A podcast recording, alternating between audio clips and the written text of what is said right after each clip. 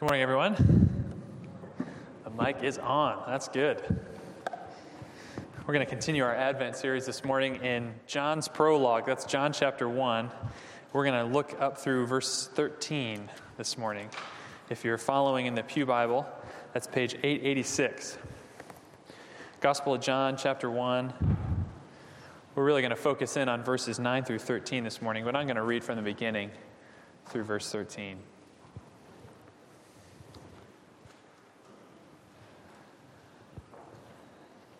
Let's pray as we prepare to read God's word together.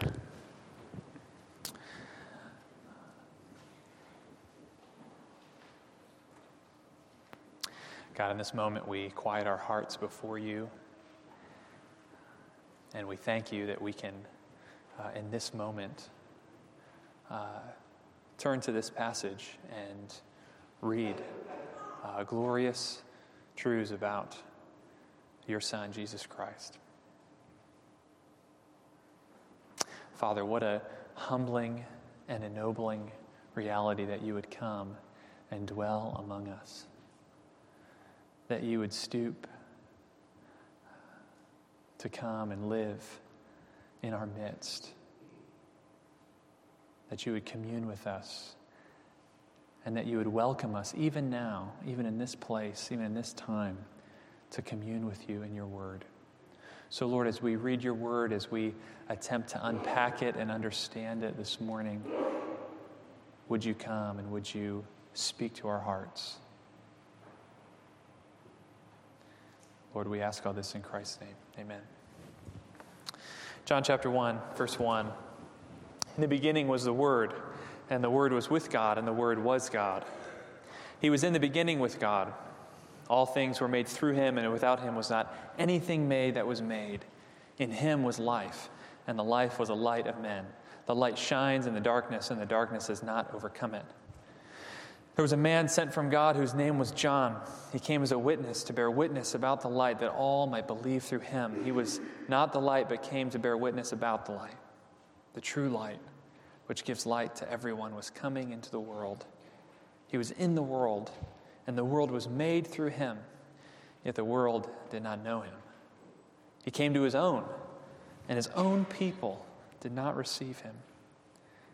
But to all who did receive him, who believed in his name, he gave the right to become children of God, who were born not of blood, nor of the will of the flesh, nor the will of man, but of God.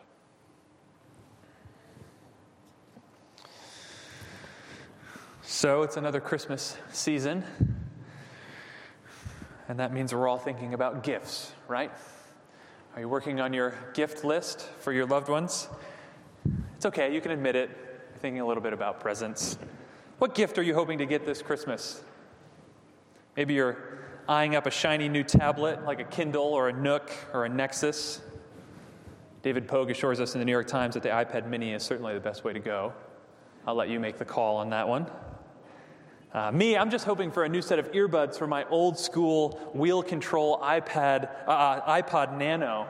Uh, yes, believe it or not, there, there was a time when they made consumer electronics without a touch screen. And I have such a dinosaur piece of a fossil past. I can't figure out whether my old iPod makes me hopelessly out of date or ironic and trendy. Um, but I'll let you make the call on that one too, I guess. Uh, maybe you're not a techie. Maybe the gift that you really want for Christmas is just, just a nice dinner out with your spouse, or maybe a, maybe a calm evening with the family, maybe to see some loved ones you haven't seen in a while.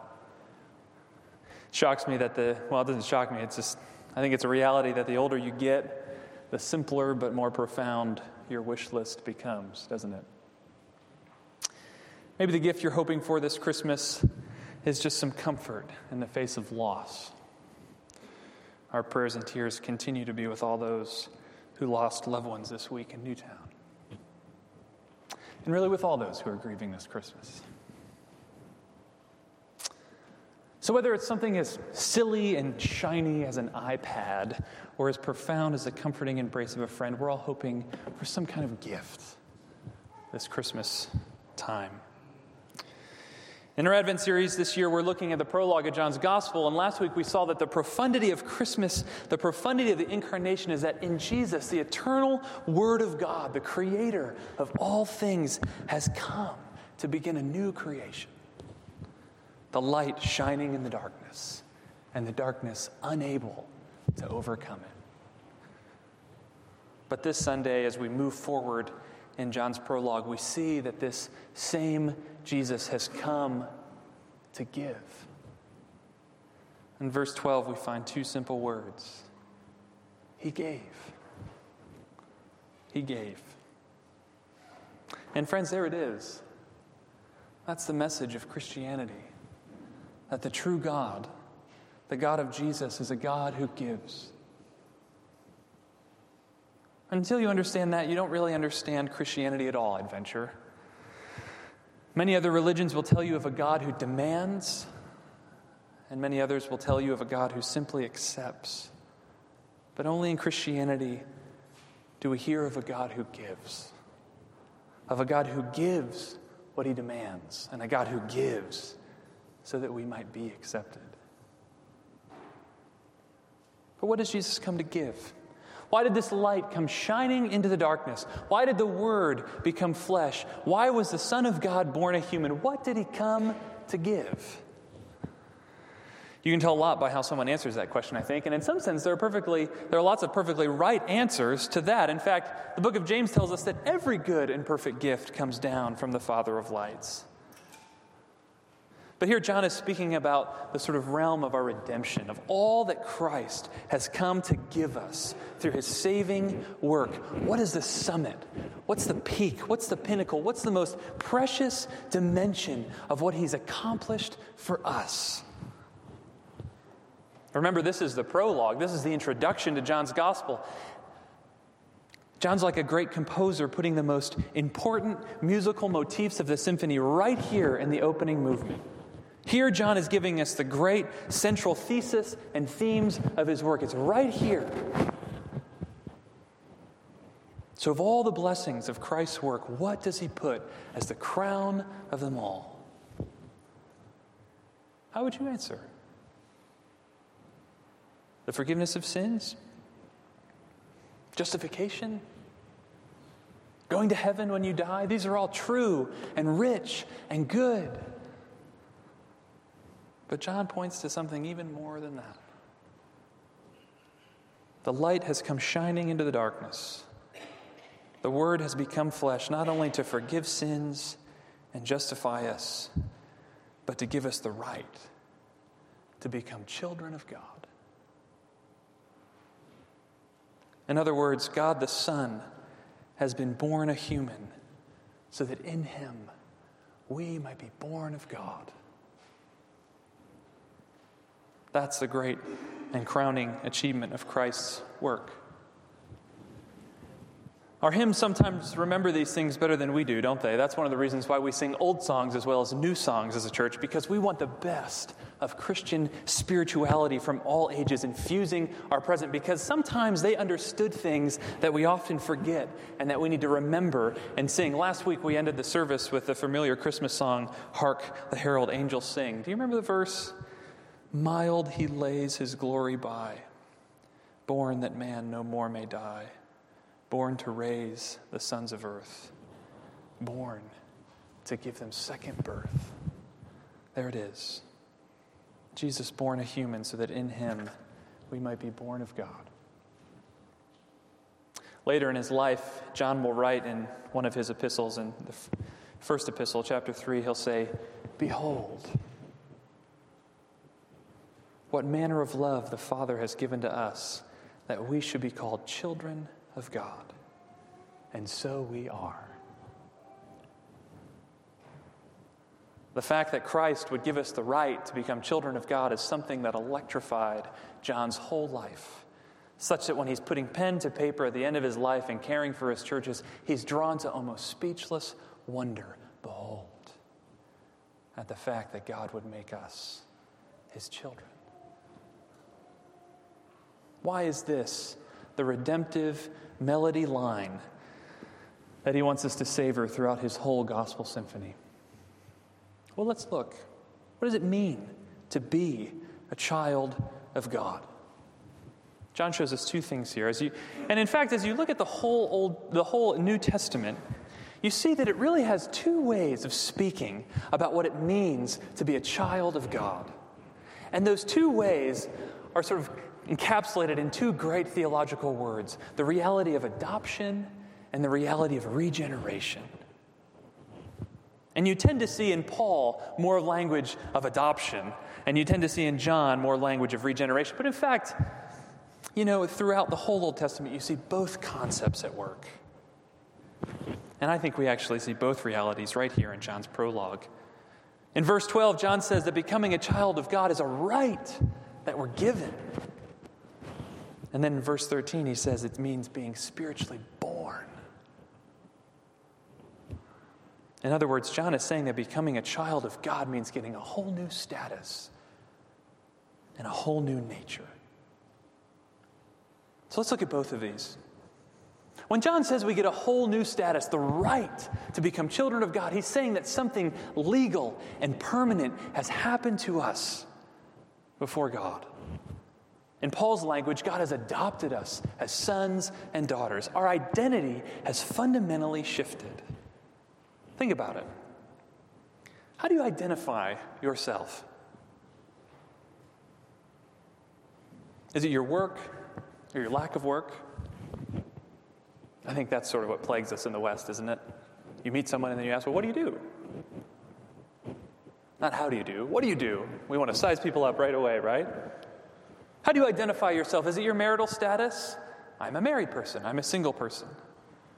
Do you identify yourself by whether you have or don't have children? By your major in college? By your sports teams that you're a part of? By the friend group you're in? When you wake up in the morning, what are you telling yourself? What are you telling yourself about who you are. Maybe you look at your job and you tell yourself, man, you know what? I am just a cog in the wheel. And you get discouraged. Maybe you look at your past mistakes and you tell yourself, I'm a failure. So you never take risks and you never dream about what God might use you to do. Or maybe you look at past wounds or past hurts, past ways in which you've suffered, and you tell yourself, I'm worthless.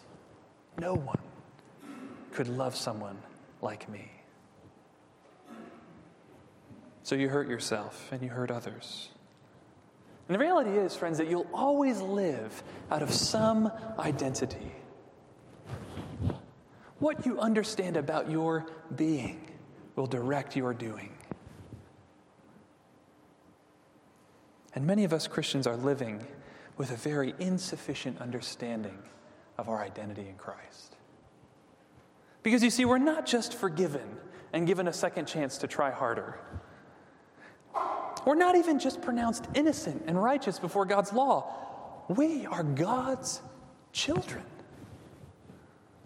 God's fundamental disposition towards you is one of favor and delight.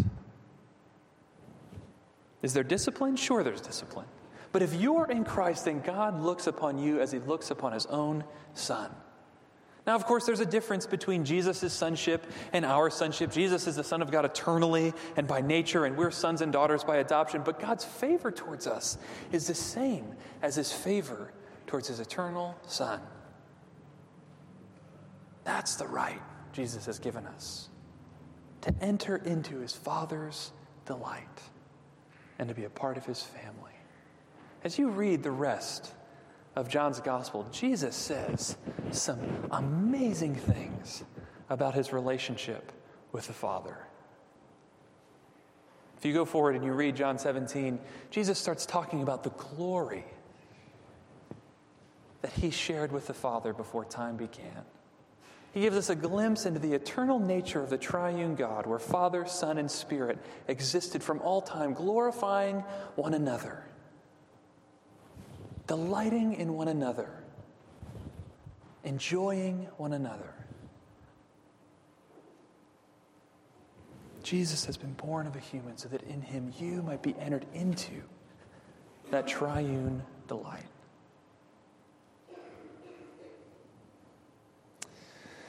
But now consider that God has bestowed on us this whole new identity in Christ, not just so we can sit around and feel good about ourselves, yeah? Not just so that we can continue living for ourselves, but so that we might live for Him. It's like the beginning of The Hobbit. Anybody go see that this weekend? Yes, two did. Yeah, good. Oh, more. Yes, good. Anybody actually go for the midnight showing? Come on, true confessions. There are some Hobbit fans here. Well, you know, the opening chapter of The Hobbit is all about the wizard Gandalf giving Bilbo a new identity. Of course, Bilbo doesn't know anything about it at first, right? The dwarves just start showing up at his door, talking of adventure and reclaiming their ancient treasure. And little does Bilbo know that Gandalf has put a seal on his door that reads what? Burglar. Wants a good job, plenty of excitement, and reasonable reward.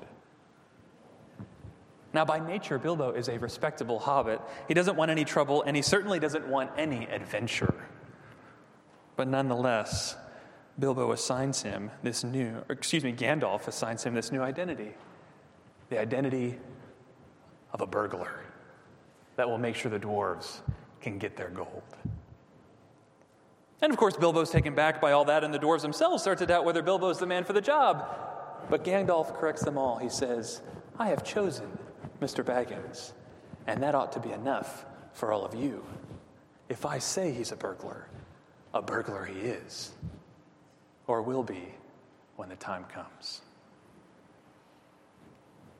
And sure enough, as the story progresses, Bilbo more and more becomes an adventurer and a co conspirator, an expert treasure hunter, a burglar in the best sense of the term.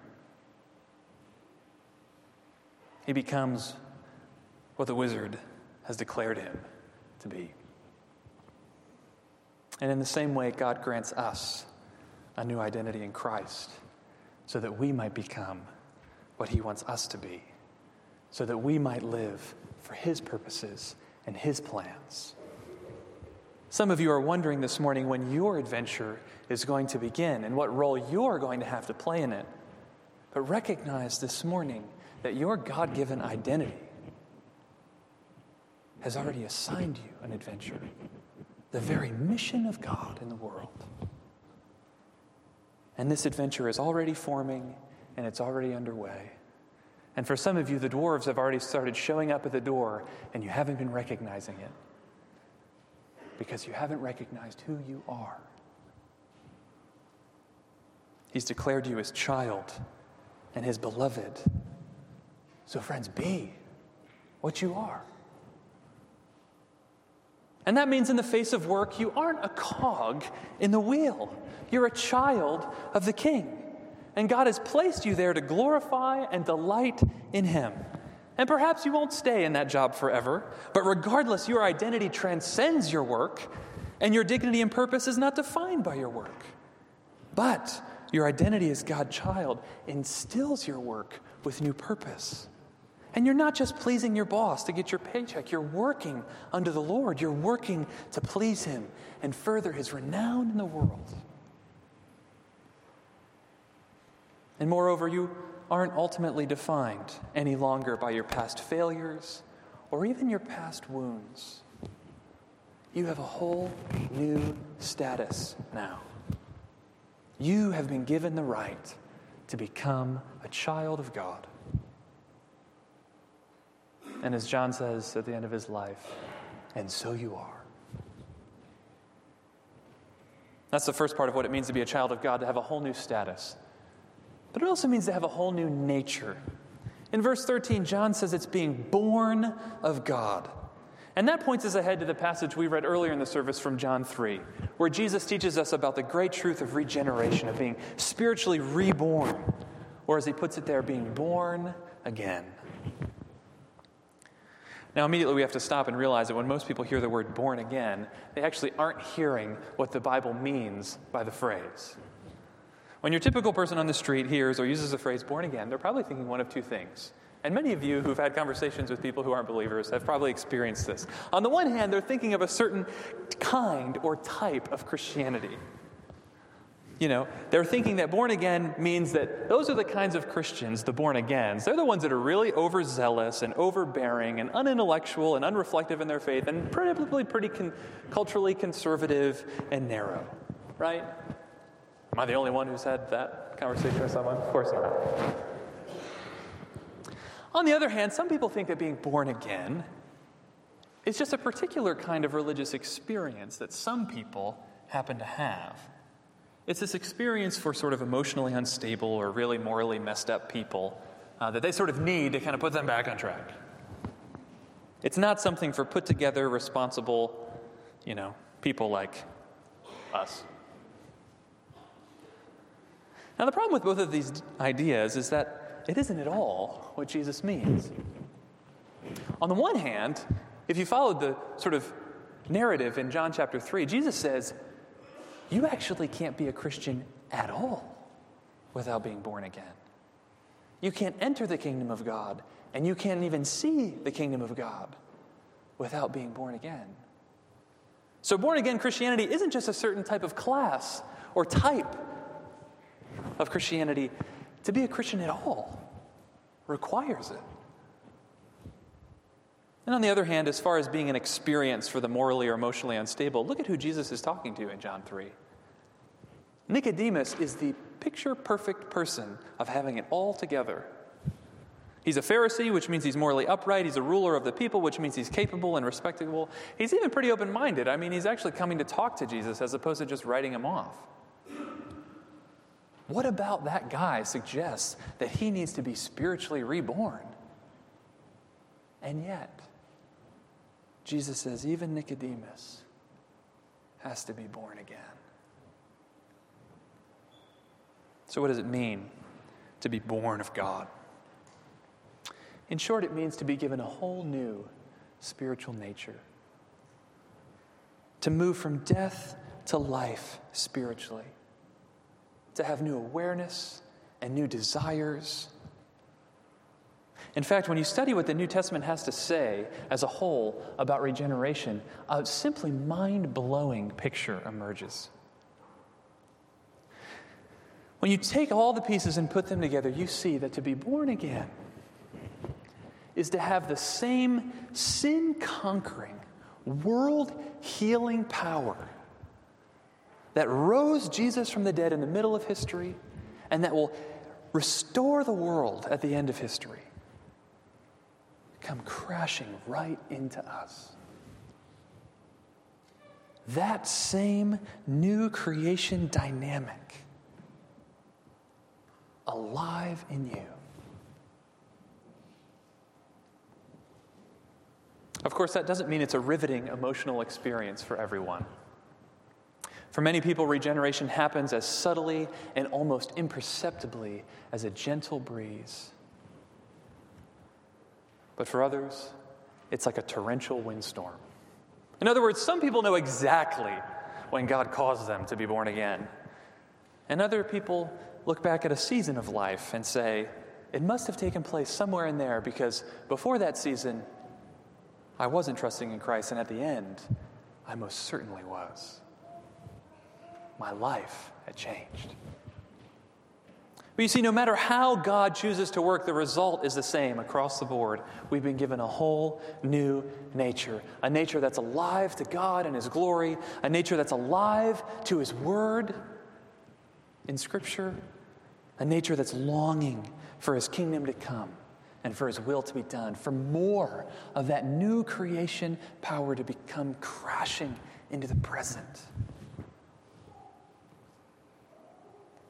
I think many of us underestimate the nature that's been given to us as children of God.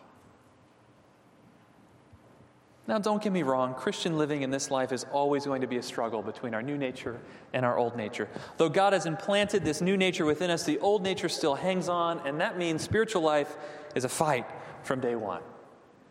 But with that being said, think about it. God has taken the spiritual dynamic of the new creation and planted it in the center of your being by His Holy Spirit. To use the Hobbit illustration again, you know, Gandalf called Bilbo a burglar, but basically he was just sort of making a bet. He was just sort of hoping that he was going to be right. It was a bit of a risk. Friends, God isn't in the business of taking risks. When God declares us to be his children and we begin the adventure of his mission in the world, he puts the spirit of his Son into our hearts so that from the inside out we live more and more in line with who he's already declared us to be. You have a whole new nature, and you can go forth in mission confident that the one who began a good work in you will carry it on to completion until the day of Christ. So, are you timid and are you feel, fearful this morning? Are you feeling defeated and discouraged? Like there's just not enough left in the tank to make it through another holiday? Realize the new nature that you have. Live as if God's power is at work in you, because it is. Take risks for His glory. Pray prayers that are tantamount to mountains being thrown into the sea. Being a child of God means having a whole new status and a whole new nature. But to conclude, all this begs the question how do we get it? How do we enter into this reality? Because one of the assumptions of this text, I'm sure you notice it, is that being a child of God, in the way that John means it here, is not something that's true of everyone. Not everyone has been given this new status and new nature. Now, that doesn't negate some very key truths that the Bible teaches us. All humans are created in the image of God. We all have dignity and value and worth, no matter our ability, ethnicity, or even religious belief. And all humans are recipients of God's common grace. There's wisdom and skill and beauty and truth to be found among all cultures because the God of the Bible is a compassionate God towards all that He's made. And moreover, Jesus says that all humans are to be considered our neighbors. Remember the parable of the prodigal son? Or, excuse me, the parable of the Good Samaritan? Jesus says that we sacrificially serve and seek the good of all we encounter, regardless of whether or not we agree with them, even if there are sworn enemies. But with all that being said, to be a child of God, in the sense that John means here, is not something that we all have simply by default. It's not something that we find already on the inside. It's something that we must be given. It's something that we have to receive from the outside. So, how do we get it? John says, To all who receive Christ, who believe in his name, he gives the right to become children of God. Now, on the one hand, it seems so easy, doesn't it? Receive him, accept who he says he is, and believe in his name. Now, name in the Bible means someone's nature or their reputation, or sometimes both. So, believing in his name means to put our trust in Christ himself, in who he is, and what he's done. It's fairly simple, isn't it? It's good news. Receive him, believe in his name. It seems simple, but it's actually quite radical. And many of us have missed what this means altogether. Because you see, much like the phrase born again, when we hear phrases like receive him or believe in his name, we tend to hear something very different than what's intended. Despite what's being said, what people hear is that to become a Christian, you've got to go from being an immoral person to being a moral person for God to accept you. We basically hear the call to repent of our sins and receive Christ as a call to switch teams to switch from the pagan team to the moralistic team, to go from the irreligious team to the religious team. That's what it means to become a Christian. But look at verses 9 through 11 of our passage. Notice that there isn't just one kind, one sort of people who miss out on Christ, who totally miss Him altogether, but two groups of people. In verse 9, it's the world. They didn't know him, they didn't acknowledge him. But in verse 10, it's his own. They didn't receive him, and they rejected him. Have you considered what John is saying here? On the one hand, the world doesn't get it. Okay, they miss him altogether. Those who are doing their own thing and living by their own rules, following their own gods, the light shines on them and they don't acknowledge him. But the shockers, verse 11. When he comes to his own, that is to his fellow Jews, they don't receive him either. Jesus comes to the morally upright, the good guys, the ones who are living for God, and they reject him too. So you see, it's not just the immoral and the irreligious who need to be rescued, but it's the moral and the religious ones too. So the call to receive Christ, to believe in his name, can't be a call simply to take up religion and moral living in the hopes that God will love you and save you. This is a call to something else altogether. I mean, think about it. These guys had it all his own, Jesus' fellow Jews. They were living in all the right ways. But they were still but they still weren't accepted by the Father. They still rejected Christ and remained outside the family of God. And what made them refuse? Well, it's because Jesus was telling them that their human achievements, moral or otherwise, couldn't save them. Look at what John says in verse 13. It's not your blood, that is your ethnic identity, or the will of your flesh, or the will of man that makes you God's child. No amount of human striving can give you the new status or the new nature. Not family, not moral record, not anything you do can make you a part of God's family. And many Jews of Jesus' time were using their Jewish heritage and their law keeping as badges to show that they were acceptable to God, that they were the true family of God. But it's these very things that they were propping up that kept them from receiving God when He showed up right in their midst. Friends, to some of you this morning, God is showing up right in your midst. And it's your clinging to your desire to want to save yourself that's causing you to miss Him altogether.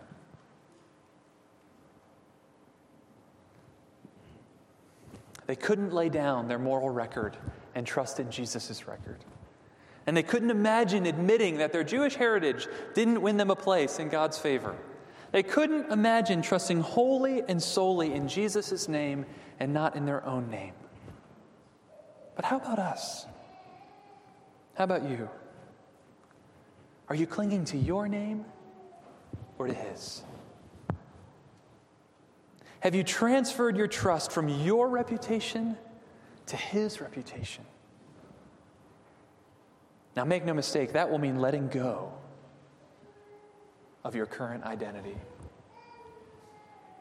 Your identity as a good person, your identity as a put together person, your identity as a can do, capable, successful world changer.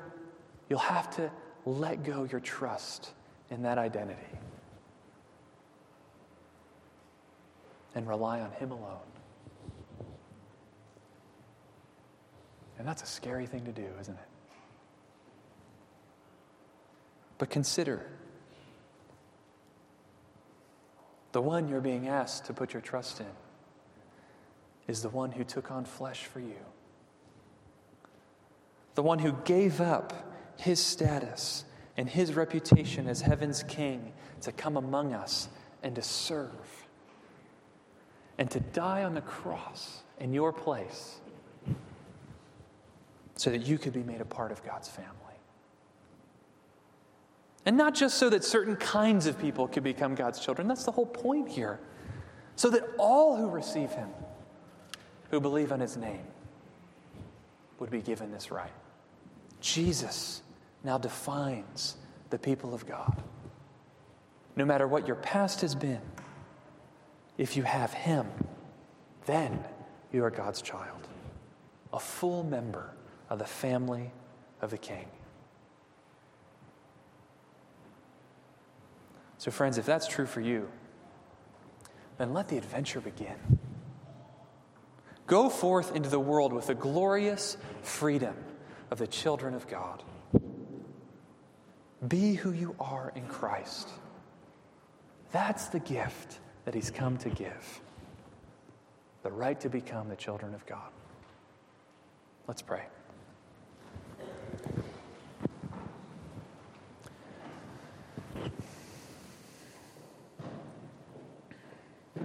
Lord, we think of John's words in his epistle where he says, Behold, what manner of love the Father has given unto us that we should be called the children of God, and so we are.